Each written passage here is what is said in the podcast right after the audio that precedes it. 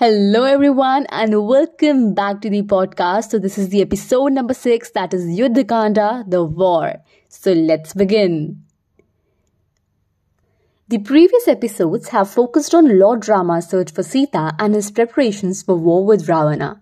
In Yuddhakanda, Lord Rama and his army of monkeys and bears march towards Lanka to rescue Sita and defeat Ravana.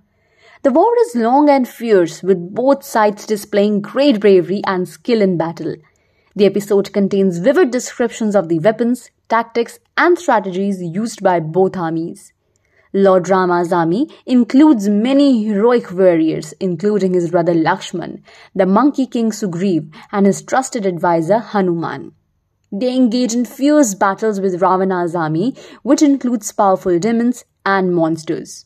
Throughout the war, Lord Rama demonstrates his courage, strength, and leadership. He inspires his army to fight with valor and reminds them of their duty to protect Dharma.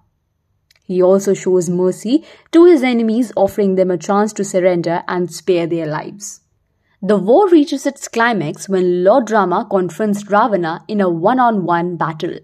The two warriors display incredible skill and strength, but ultimately, Lord Rama emerges victorious. He kills Ravana with an arrow, ending his reign of terror and rescuing Sita.